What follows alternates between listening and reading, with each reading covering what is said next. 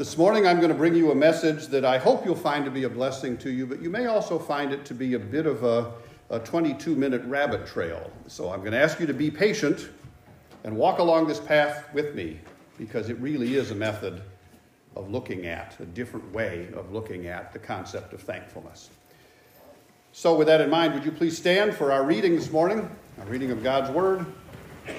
We do this because we believe this is Holy Scripture. We'll be turning to the book of Isaiah in the Old Testament, Isaiah chapter 40, verse 3 to 8. Here now is the word of the Lord. Listen, it's the voice of someone shouting, Clear the way through the wilderness for the Lord. Make a straight highway through the wasteland for our God. Fill in the valleys and level the mountains and hills, straighten the curves and smooth out the rough places. Then the glory of the Lord will be revealed, and all people will see it together the Lord has spoken. A voice said, Shout. I asked, What should I shout? Shout that the people are like grass. Their beauty fades as quickly as the flowers in a field.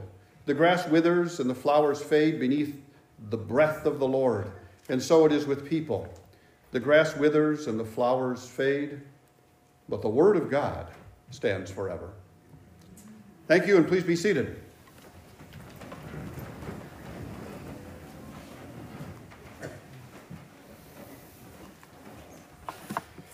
The last six weeks, we focused on messages from the parables of Jesus. Well, we're going to begin today with another parable, though it is actually not one of Jesus' parables. It's written in the tradition, the style of Jesus' parables. It's actually a teaching parable I'm borrowing from a longtime pastor in the Minneapolis area named John Piper.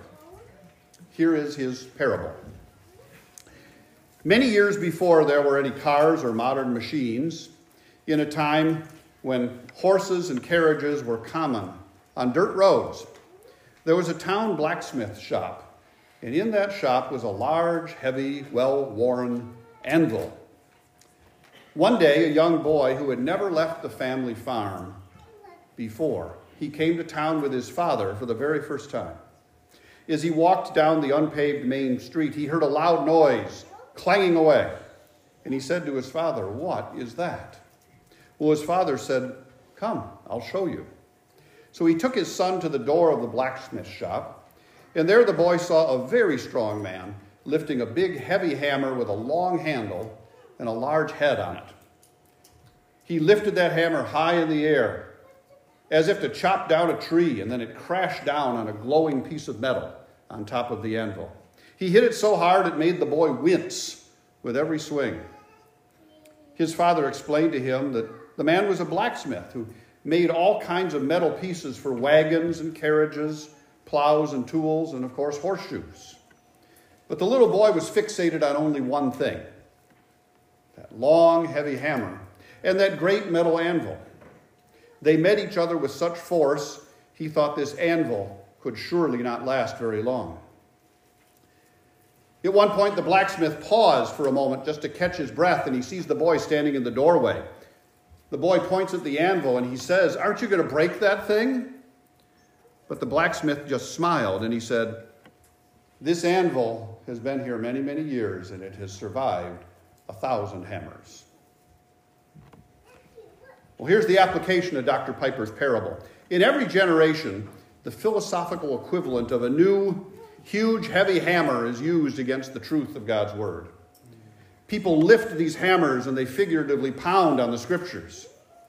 They see this and they say, surely the Bible is going to be crushed by this new way of thinking.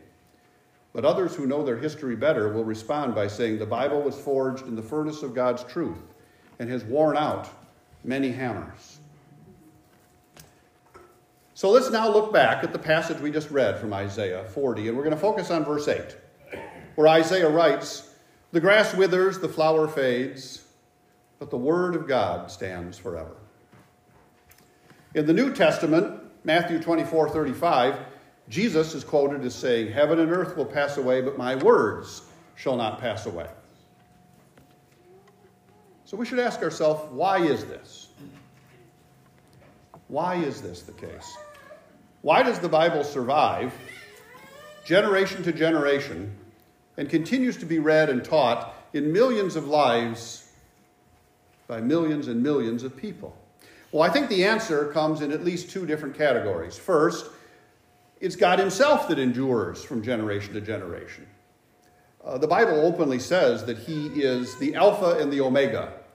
Those are the first and the last letters of the Greek alphabet. He alone is the beginning and the end. No other God, lowercase g, can compare to the one true God, capital G, of all creation. But secondly, the Bible is the divinely inspired, inerrant Word of God.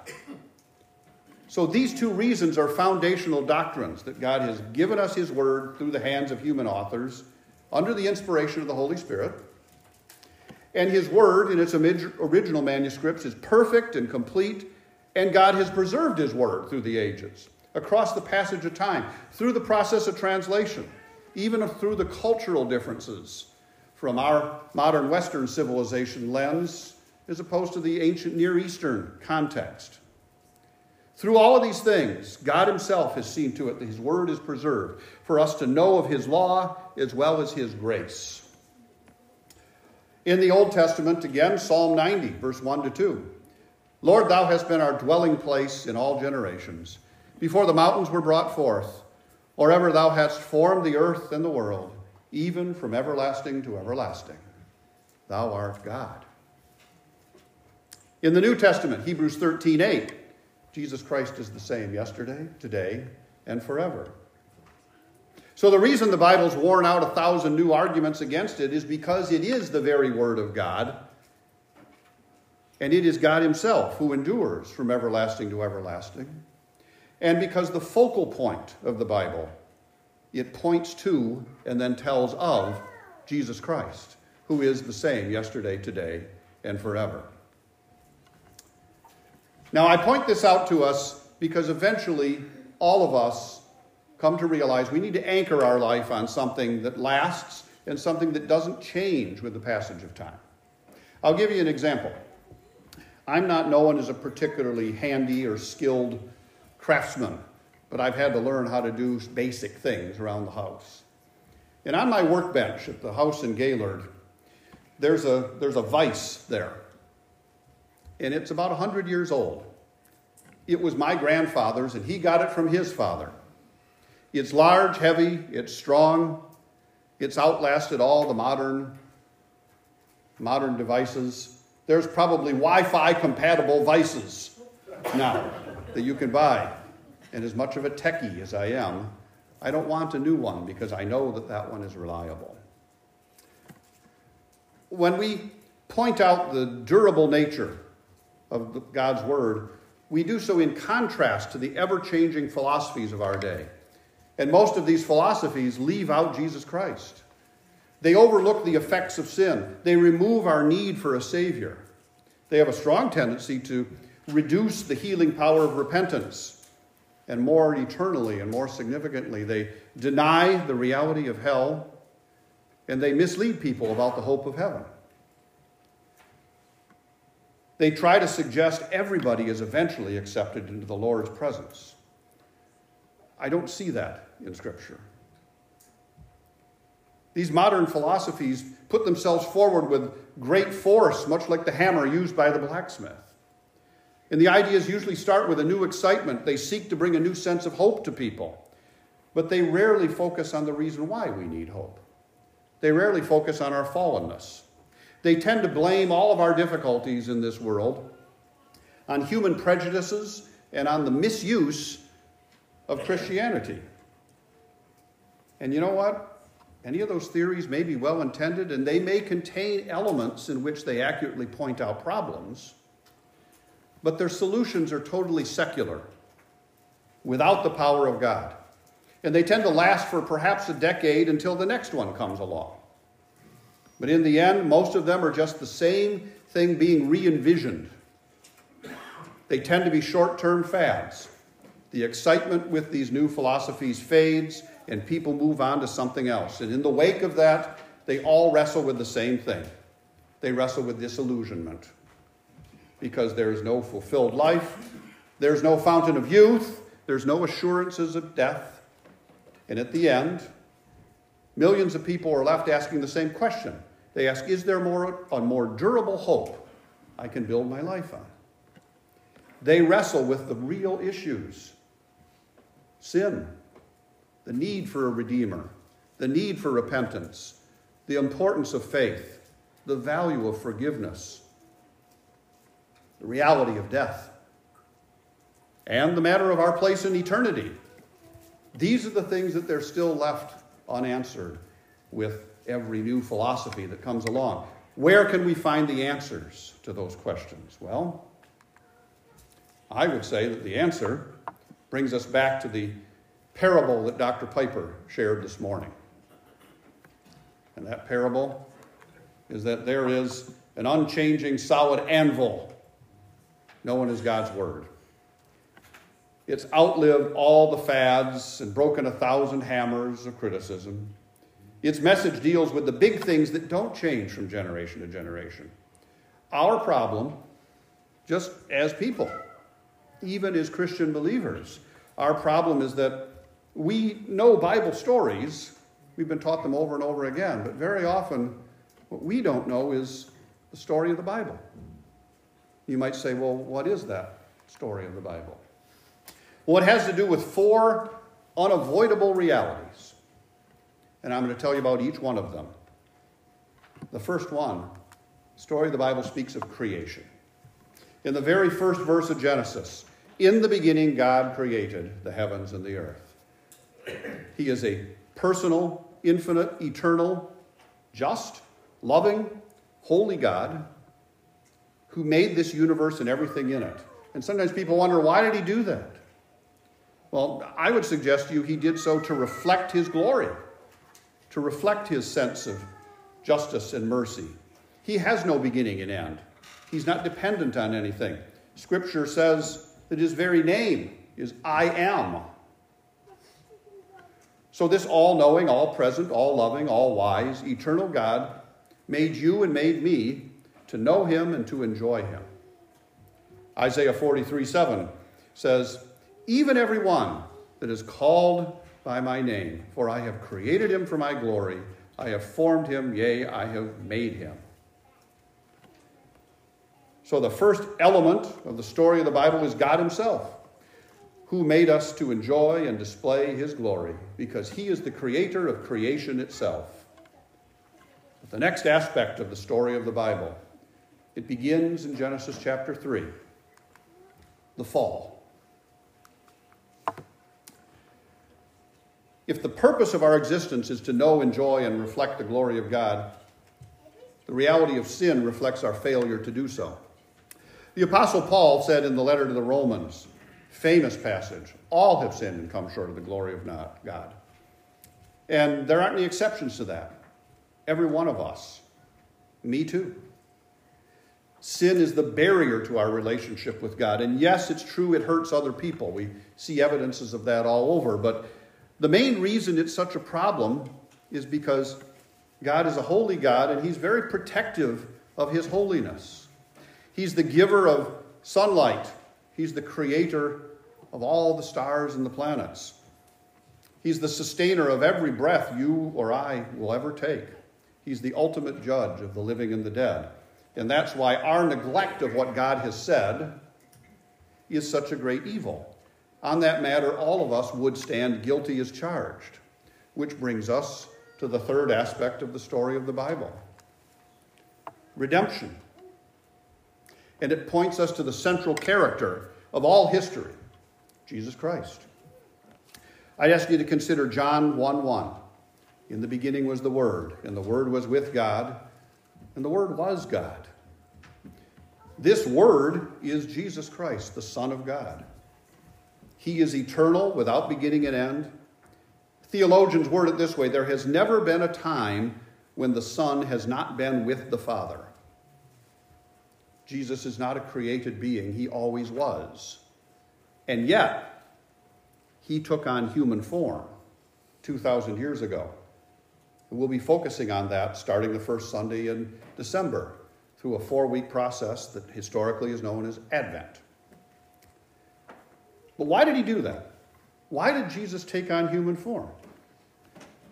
Well, I think the best answer from the judgment of scholars who have studied this for years is that without taking on human form, he couldn't die. And that's what he came to the earth to do. He came to die on that cross in our place as a substitute, as a living sacrifice, because he came to pay the debt you and I could never pay. Now, a number of years ago, the idea was put forth by a theologian who said that that doctrine is called the doctrine of substitutionary atonement. He said that doctrine should be rejected, and here was his reason. He said, because it means that Jesus, excuse me, that God is guilty of divine child abuse. Well, praise God that not very many people went along with the idea. But I can tell you that reliably that teaching will reform itself and come back in another way at some point. Because I think that people get very uninformed, if not downright naive, about the depth of sin and why God sent his only begotten Son. He sent Jesus to go to the cross because it was the only way to satisfy God's sense of holiness and his sense of mercy. Uh, Mark 10 45, Jesus said, For even the Son of Man came not to be ministered unto, but to minister, and to give his life a ransom for many. He came to rescue sinners from spending eternity separated from him. In a real place, not just a metaphorical image of the disappointment and sadness, but an actual place in which the loss of any hope of any kind is a reality. And the people who are there know that it is forever and ever. That's the ultimate description of hopelessness. But in contrast, there is great hope. Great hope for sinners like me, like you. And that hope is the centerpiece of the Christian faith that God sent his only begotten Son to be a substitute for all who place their faith and trust in him. Because Jesus lived a perfect life, he died a totally undeserved but fully obedient death by crucifixion, and therefore to all who believe, we are saved because our sin is laid on him, his perfections are credited to us. That's called the doctrine of imputation. 2 Corinthians 5:21 refers to it when it says for our sake God made him to be sin who knew no sin so that in him we might become the righteousness of God. And I would argue this is the centerpiece and the heart of Christianity. It is the deepest need of every human being. We need a redeemer, and that redeemer is Jesus Christ. That brings us to the last part of the story of the Bible, which is restoration.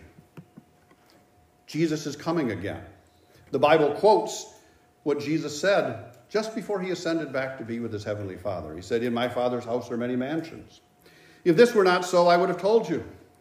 I go now to prepare a place for you, and if I do this, I will come again and receive you unto myself, and you will be with me forever. When that day comes, all things are made new. There will be a new heaven and a new earth. We're going to live forever and ever in His presence in an existence that is free from sin. There is no more death at that point. There is no more sickness, no more war, no more strife, no more politics, no more 24 hour cable news channels.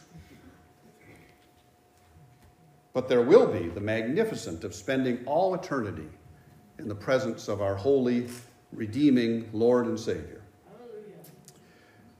Now you might say, well, Jim, that's very uplifting. That's wonderful news. What does this have to do with Thanksgiving? Well, it should make us ask the question on this Thanksgiving holiday, what are we truly thankful for? I mean, I think, yes, we should be thankful for your family and for your home and for the blessings of this life, of course. But shouldn't we be even more thankful for the reality? The reality that God's Word is still with us and has outlasted a thousand hammers throughout history? Is that not a cause for great thankfulness? And so, as we come to this uniquely American holiday, let's remember that our thanks is not just for our material blessings. It isn't just for our families, and it's not just for our homes, though it certainly should be. It's not just for our beloved pets. You know what an animal lover I am. It's not just being thankful for our local churches. Don't forget to be thankful for First Union Church and for all the churches in northern Michigan that are true to God's Word. Our thankfulness includes the things of this life, but it should not be limited to those things of this life. In the end, our thankfulness is rooted in the reality God has preserved His Word, and that we can read it and study it and learn it, and through that process, we can know our Creator. We can know our Savior. And we can also know He has provided the way, not just a way, but the way for us to avoid the fate that we would all face without Him. The story of the Bible is God's plan to restore His creation, from the redeeming of Adam and Eve to the day when Jesus eventually returns, coming in the clouds, and every eye shall see Him. That will be a great day of thanksgiving. And so this Thursday, yes, enjoy Thanksgiving Day with your families. Enjoy a wonderful meal together. Enjoy watching the Lions play, especially this year's Detroit Lions. And all you Packer backers, you should enjoy that game too. It's part of our American tradition.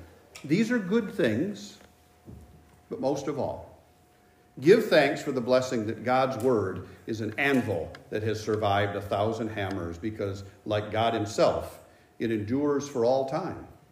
And for that reason, the greatest thanksgiving ever is yet to come, because it will be held in the glorious presence of the Lord, and we will be with him indeed from everlasting to everlasting. And to that, all God's people said, Amen. Yeah, good job. Will you please pray with me?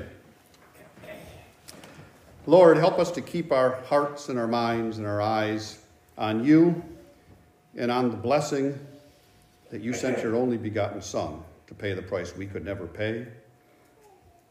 Thank you for preserving your word. Thank you for your Holy Spirit who calls us to believe. And we just pray, Lord, for, for those who have yet to hear the good news of the gospel, that you will open their ears to hear. For those who have heard and not received, you will open their hearts to receive for those who have believed but are wrestling and struggling, that you will draw them close to you so they'll know that you love them. And that you'll be with all of us, that we will be Christ like in our interaction with one another and with those who we work with, our family members and our neighbors, that your light will shine through us to your glory and to your honor. And we ask this in your name. Amen.